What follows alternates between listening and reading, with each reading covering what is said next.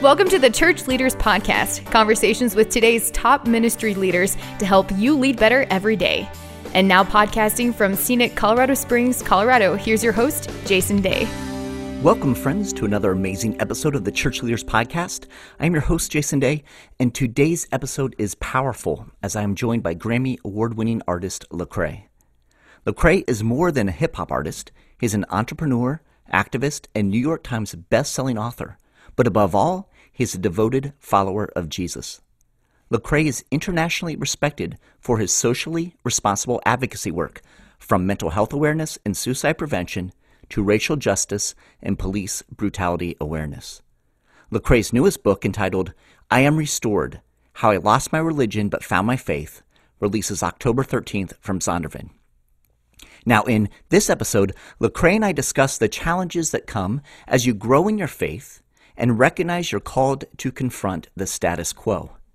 Lecrae shares how he personally navigated the hostilities and criticism he received from those who once applauded him as he began speaking out against injustices. Lecrae also addresses his experiences with racism, the Sunday morning segregation of the church, and how the church can embrace the call to unity in ways that lead to true transformation and reconciliation. This is such a powerful, timely, and valuable conversation. You'll definitely want to share this with your entire team. So please now, won't you join me in my conversation with Lecrae? Lecrae, welcome to the Church Leaders Podcast. Looking forward to our conversation and excited to have you with us. Glad to be here. It's an honor. Now, Lecrae, um, where where do we start? Right, your, your latest book, I Am Restored, is scheduled to release in October. And having had the opportunity to get a pre-release copy, I have to say this is a powerful, deep, challenging, honest book. And, and, mm. and, really, you address some of the biggest tensions that the church is currently facing, but not just the church, our nation, even our world is mm. facing. Mm. And so, um, in our time together in this conversation, I want to just kind of jump right in and let you share. But before we do that, just real quickly, um, how how are you and your family doing uh, during this pandemic? Everyone staying safe? We are. We absolutely are. Um, it's been a incredible journey, uh, but it's you know it's our new normal, and so uh, we, we're doing well. Excellent, excellent, brother. Yeah. Um, okay, so let's let's dive in. You share in your book, uh, among many things, and again, I said it's a very vulnerable, uh, courageous, I think, um, book. But but you share about the difference um, between how white pastors and black pastors accepted you um, as you were growing as an artist. Mm. And, and you would talk about the fact that you know oftentimes white pastors would would memorize your lyrics they'd they'd use it in sermon illustrations um, and, and, they really kind of embraced you uh, or so you thought initially but you were concerned because it seemed like in the black church that you weren't being embraced uh, quite as, as much. Um, mm. That sometimes it was like a youth pastor might be a little edgy, might might you know be, begin to um, kind of share some of your music and those types of things. But there was mm. definitely a difference between the two, and mm. and, mm-hmm. and, you go on to talk about. Um, your experience um, being engaged in kind of uh, white evangelicalism, you know, in conferences and on platforms and stages, and and that you began to be accepted by some of these white pastors that you looked up to. You know, you read their books and, and those types of things. And, and you said this you said, I let my guard all the way down with this group of people. I was the slave who'd been accepted into the master's house. I became the person who would interpret blackness for them so they could reach my community. They weren't looking to glean from the perspective of black thinkers, the black community, or even the black church. They just wanted me to be an echo chamber for their point of view. Talk mm. to me a little bit, Lecrae, about what was that like as you began to understand, um, you know, those words that that you wrote. Yeah, I mean, obviously, um, well, well, I'll preface it with saying that, you know, a lot of this is not necessarily you know an intentional effort on their behalf in the mm-hmm. same way it wasn't an intentional effort on my behalf it wasn't as if i was there saying I'm just here to be the token black voice uh, for what I'm learning in this community. It it's it's kind of baked into your um, growth process, and and so you don't know any better. It's almost as if you know it's, it's when you meet someone, um, their values and their worldview is predicated on how they've been taught and what they've learned. So, um, so I, will say that you know I think there were some well-meaning and well-intentioned uh, white pastors and leaders who did not realize that they were participating in uh, what felt like a, a colonizing of, of, sorts. I think they thought, man, what I believe is right, and everyone should believe what I believe, and that's what I thought. I thought, well, what what you're teaching me is right, and everyone should believe this, and so let me go and take this to other communities. But it it's not.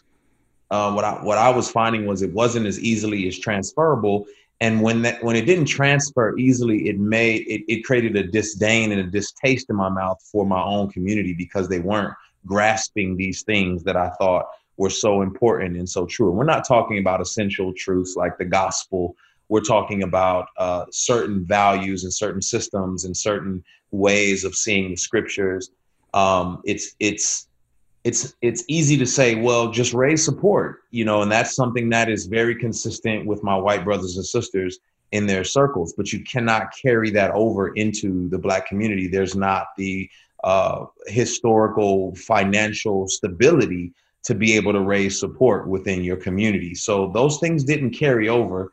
And um and and it and it frustrated me at first with my own people uh, because they weren't participating but then i I had to start asking why. When I began to ask why, um, then I felt like uh, a mascot for something that I, I did not realize was detrimental to my own community.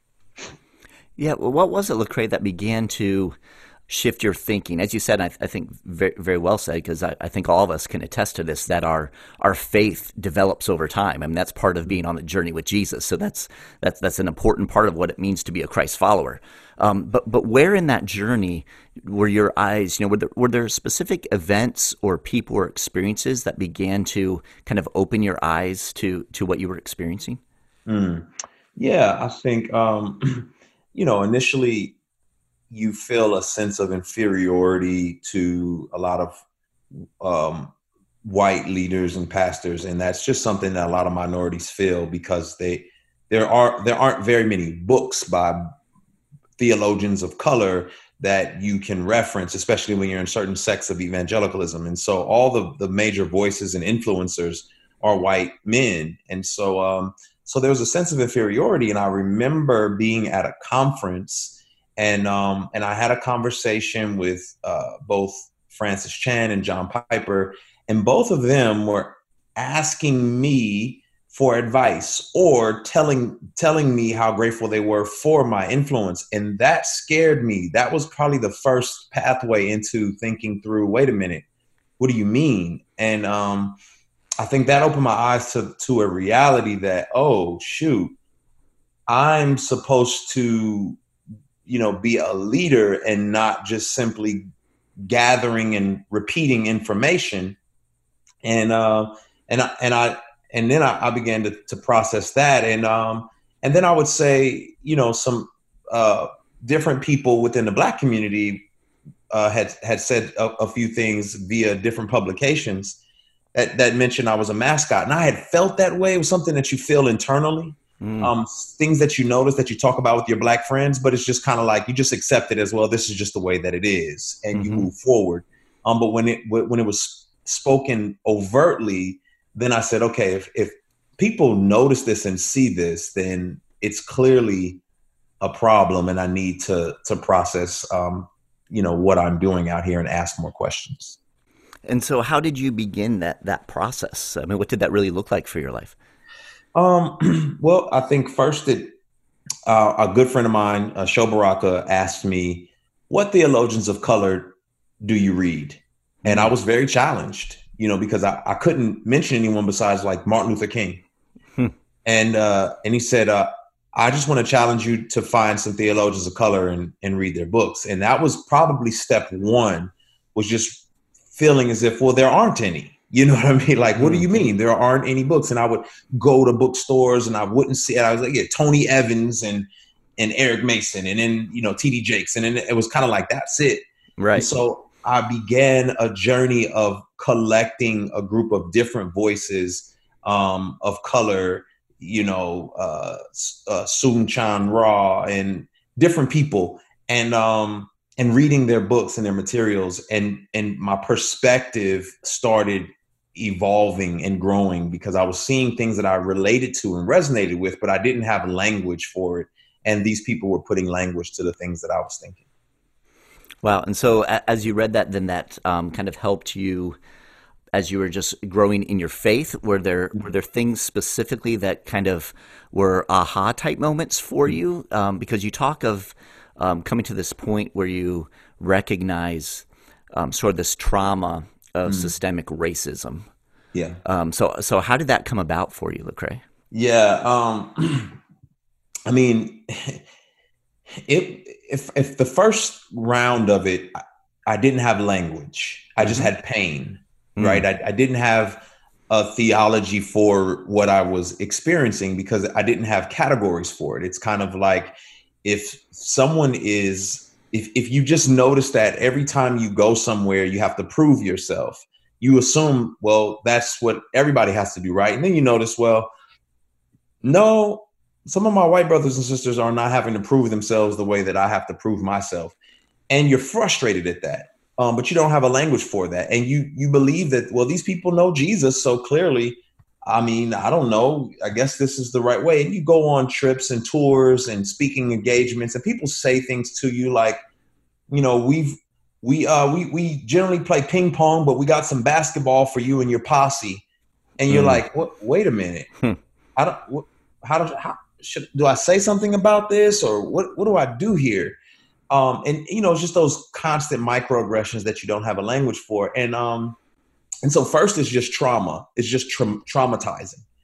And it bubbles over to I, I want to say something. And then you say something about it and you're shamed for saying something. And and you center yourself around the people who are shaming you instead of the people who need to be uplifted. And you find yourself apologizing for telling the truth. Hmm. like oh i'm so sorry. I didn't mean to rattle the boat. And you know when you mention like hey uh, why aren't there more black people or, or hispanic people in this church and they say stop being a race baiter and you're like oh yes you're right i'm sorry and you backtrack Mm. Um, and, and uh, eventually that begins to wear on you, and you're traumatized, and then you're frustrated. And um, and and for me, I began to believe that if God's people were pushing back on me so hard, then it must be that either because I don't know another theological pathway. So either A, they're right and I'm crazy, hmm. or B, there's no God and all of this is a hoax. The, the, option C that they were wrong was never in my mind. So mm. that was a that was a challenge, and I, I, really had to take some time and seek the scriptures and develop a, a biblical framework for what I was experiencing. Yeah, yeah, that's good. Um, look, Lecrae, as you were uh, processing through that, you know, you, you, saw, you were seeing because you were traveling quite extensively. Um, you were performing all over, and um, and and so you were you were watching uh, the church, just as the church is always developing. You're watching the church develop, you know, during during your career, mm. um, and then you were also seeing, as all of us were, a lot of the, the racial tensions in the streets, right? Mm-hmm. And um, mm-hmm. and those have have you know you know really you know become even more real. It seems um, mm. in the last few months here.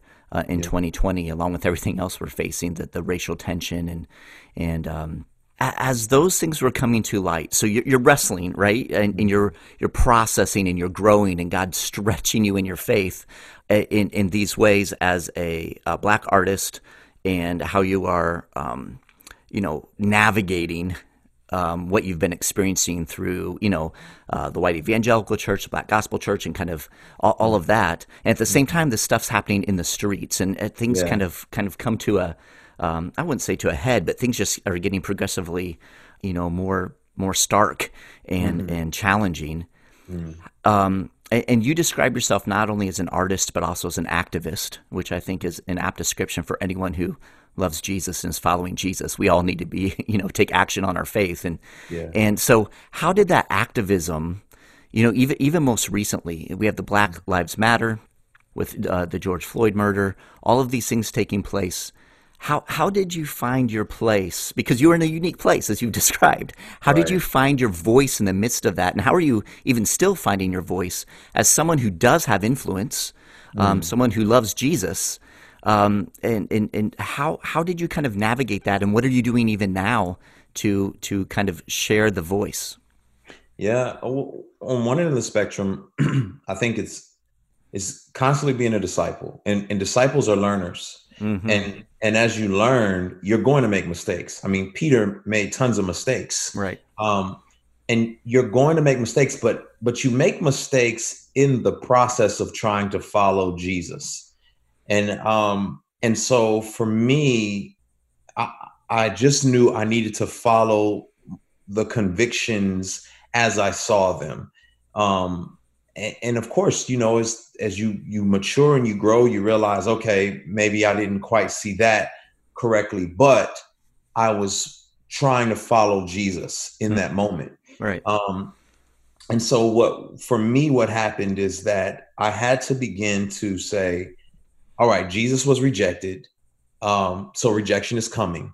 And I had to understand that the church, as I saw it, um, you know, was not above persecuting, you know, me. And I, I just I didn't have a category for that either. And I was like, okay, humans are flawed, even believers, and they make decisions and, and do things that are terrible. And that's the reality that we live in. So embrace that as well and continue pressing forward. And um and then I, I looked in the scriptures and and I I remember, you know, looking at Ephesians and and just kind of looking at the church in Acts and seeing how, you know, to be a follower of God in that time period was almost uh, synonymous with being Jewish. So to be Jewish meant you were God's chosen people and you were the people who followed God. So anyone who wasn't Jewish was kind of seen as people who didn't, you know, you're a Gentile, you're not a God follower. Right and um and so Peter and James, they wrestled with that. That was difficult for them to embrace the reality that God would give sonship and inheritance to people who were not Jewish. And you know, you read the book of James, it's you know, he's writing to Judeans. It's pretty much Jewish. He doesn't really have a context for people outside of of Judaism and, and Jewish believers. And so even Peter is kind of like, I don't know if we should eat with them and should they be circumcised? I just, this doesn't really. And then Paul has to come through and say, listen, the dividing wall is torn down. Mm. Everybody has access to God, everyone has access to sonship.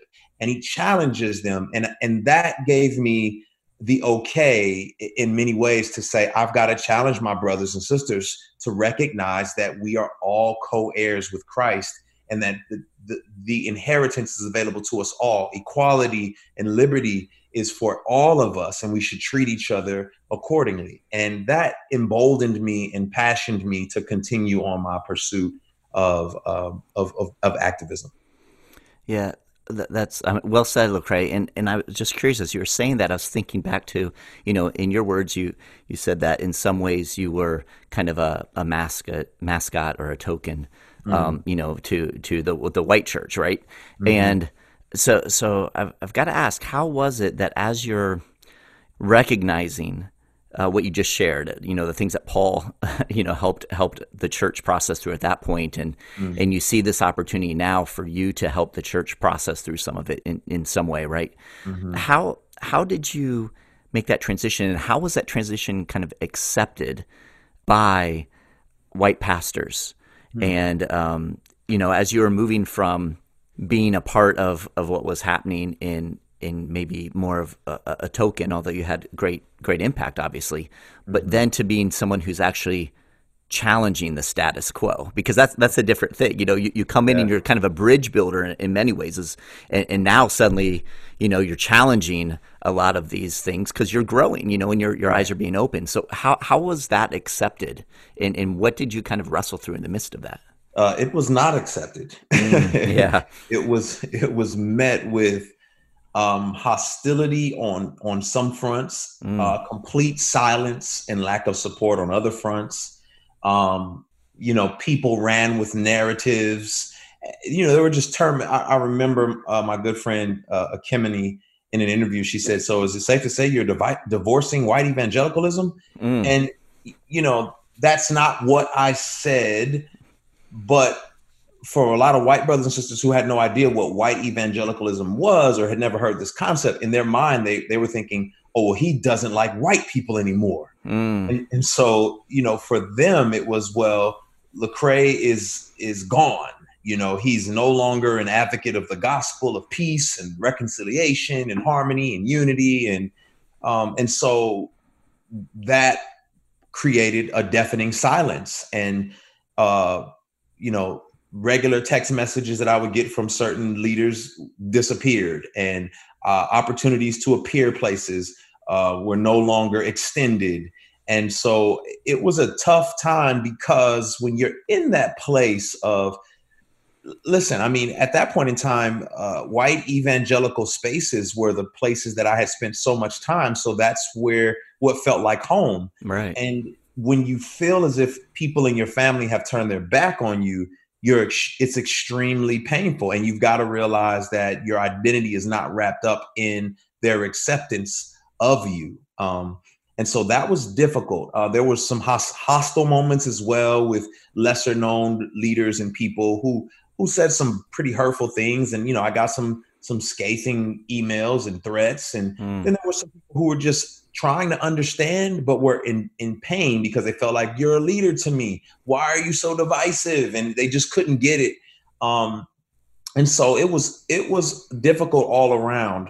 Uh, and and then the funny thing about it is is you know this is four years ago you know so mm-hmm. four years ago i was like an anomaly it was like unheard of to talk about the things that everyone's talking about now uh, so it was like way different. Like now it's like common language and this is you know for us you and i to have this conversation in 2020 would have been like so uncomfortable in 2016 right. Um and and so uh you know it, it was tough during that time period.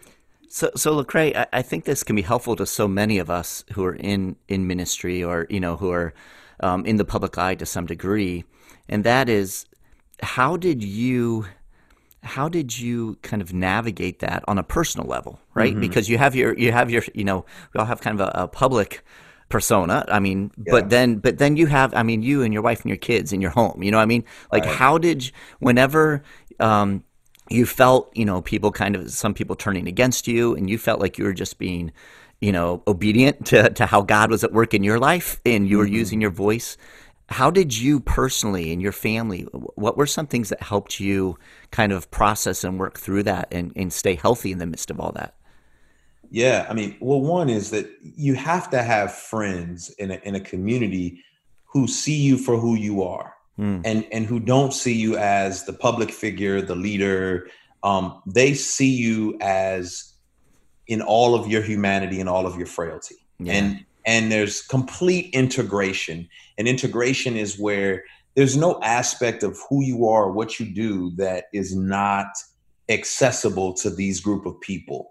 Um, and, and, that's where I, th- I, feel like most leaders fail. You know, most leaders struggle with getting the help that they need uh, mm-hmm. because they don't have a circle of people that they can trust. They don't have they they, they struggle with uh, letting down their armor and looking as if they have it all together and they have all the answers and admitting um, that I need help and I don't have this figured out and I'm struggling in this particular area. And so um, I had to break that shell. You know what I mean? And right. I had to. It's almost as if God forced me there through um, just a lot of pain and anguish to just come forward to my brothers and say, listen, I am in a dark place. Um, and also with my wife, you know, some some of our, our spouses are not meant to carry that load um, that we have. You know, we're we're asking for so much of them. You know, mm-hmm. they're already there in so many ways for us.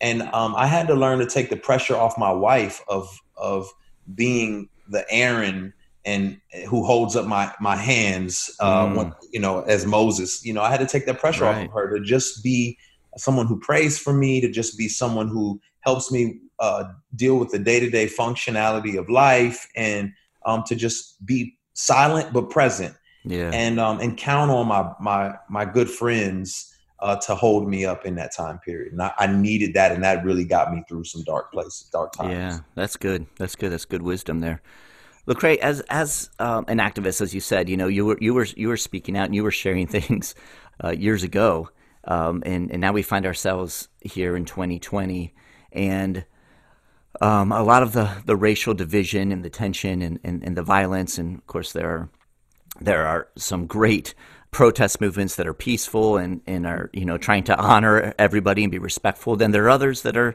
that aren't. You know, they're just kind of chaotic and violent, and and, and so we see all these things kind of happening in our country right now. And and mm. and you you wrote about how you were kind of processing through um, some of some of these. Uh, issues, these racial issues. And one of the things you said is that slowly you realized that the most important question that you could ask yourself was not, does white evangelicalism care about black bodies? But the more vital question for my soul was, does God care about black bodies? Mm-hmm. Does God see this evil and does he recognize the sound of our cries? Mm-hmm. Talk to us a bit about that shift where you move from um, looking at, you know, maybe a, another uh, race or ethnicity or another group of people, but then kind of shift your, your focus back to to God, right? Mm-hmm. Because I think that's important. Like when I read that, that that struck me that you know I think so often we our focus is on um, someone else, you know, mm-hmm. or what that group is doing, or what they're thinking, or what, eh, rather than our focus being brought back to to God. So, can you talk to us a little bit about that that focus and how how the activism that you do is grounded in you know what you're learning about God and how you're growing in Christ? Yeah, there, there's a you know a story of um, you know, U.S. military and they're in the Middle East. They're fighting a battle, and it's intense. And um, their their trucks and and and uh, motor vehicles were being blown up, hmm. and uh, it was causing a lot of death and destruction. And so they began to take scrap metal and wheeled it to the bottom of the these these trucks um, in order to keep them from from blowing up. And uh, you know, when when home base got wind of this, they said, "Hey, you know, all of the military personnel down there who's welding these scrap metal to the trucks that that's not a military issue. You can't just do that." And there was a tension because they were saying, "Well, we're the ones out here dying. Mm-hmm. You know, we need to be able to to wield this together." And then back home, they're saying, "Well, we can't." You know offer you the the protection like we th- this is not prescribed and we don't know what you're doing and so anything can happen. And the reality was that you know those trucks were not made for that wielding. They, what they needed was a different type of vehicle. Um and and I, I tell that story to say this that oftentimes we as individuals experience the shrapnel and the pain of, of, of a broken world. And we begin to wield the approval of other people onto ourselves to protect ourselves, hmm. right? We begin to like, you know, well, you guys don't understand how bad this feels to be rejected or, or whatever. And we begin to put these these walls up and these barriers and accolades and approvals and all these different things and and god is saying that's not why how i designed you. Like i did not design you that way. And i and, and if you're going to use that as your standard i can't protect you. I understand that it's hard out here and you're trying to find protection but that's not how i designed you. If you if you call home i'll send you the type of protection that you need. And too often i was looking for the approval of other people. Well, why aren't you doing this? And, and why aren't they doing that? And, and how come this isn't happening? Instead of saying, God, where do you stand on this? Hmm. And, and what's your perspective? And let that be my standard, uh, regardless of what's going on around me. And so just being reminded that God's vantage point and God's desire has to be what I center myself in, not centering myself on making sure that you get it or making sure that these people understand me because that that's that's a work of the spirit. I, I can't make someone's eyes open. I can only follow the Lord and hope that their eyes open in that process. Yeah, that's good. That's good. Lecrae, for decades, people have shared the time of greatest segregation every week is mm. Sunday morning during worship, right? Mm. What is your hope for unity of the church, and, and what does that really look like? Yeah, well, you know, I don't know if you know we're we're we're a nation of multiple cultures. You know what I mean? We're not, mm-hmm. you know, one group think here. And so culture is language, it's music, it's expression, it's articulation. And and those things are okay. Um I, am not I, it's not as if we have to uh, culturally unite once a week to worship the Lord. Um, I'm I'm I'm not pushing for that to be mandated. Um, I think that's an outworking of us working together in general. That's an outworking of us being in relationship on a regular basis. That we would find a way to want to corporately worship together um, and, and connect.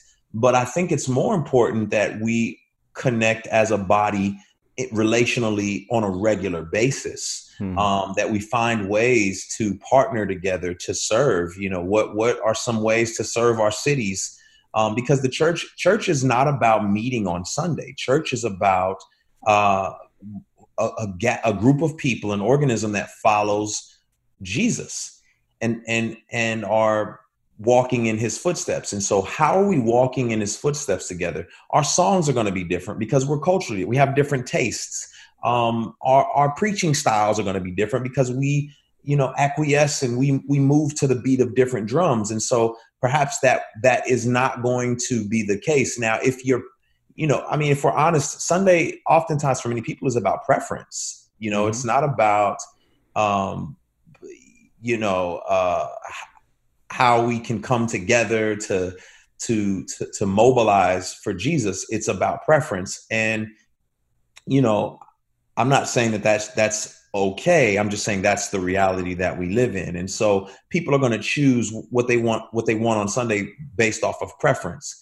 If you want a diverse church you're going to have to speak the language of those particular cultures. Your your music is going to have to reflect the diversity of the people that you want there your preaching style is going to have to reflect the diversity of the people that you want there. It's not about doing what you uh, always do and what you appreciate culturally and expecting people from different cultures to come in. Um, that's just not going to happen uh, nine times out of 10. But, you know, when's the last time, uh, you know, a majority white church reached out to the Korean church in the city and said, hey, how can we partner together? How can we begin to develop some relationships to serve the Lord? What what if we combine our community groups throughout the week? You know, what does that particularly look like? And I think mm. that there are some steps we can begin to take to see some real diversity, um, not just in a building, but in in the world, in society.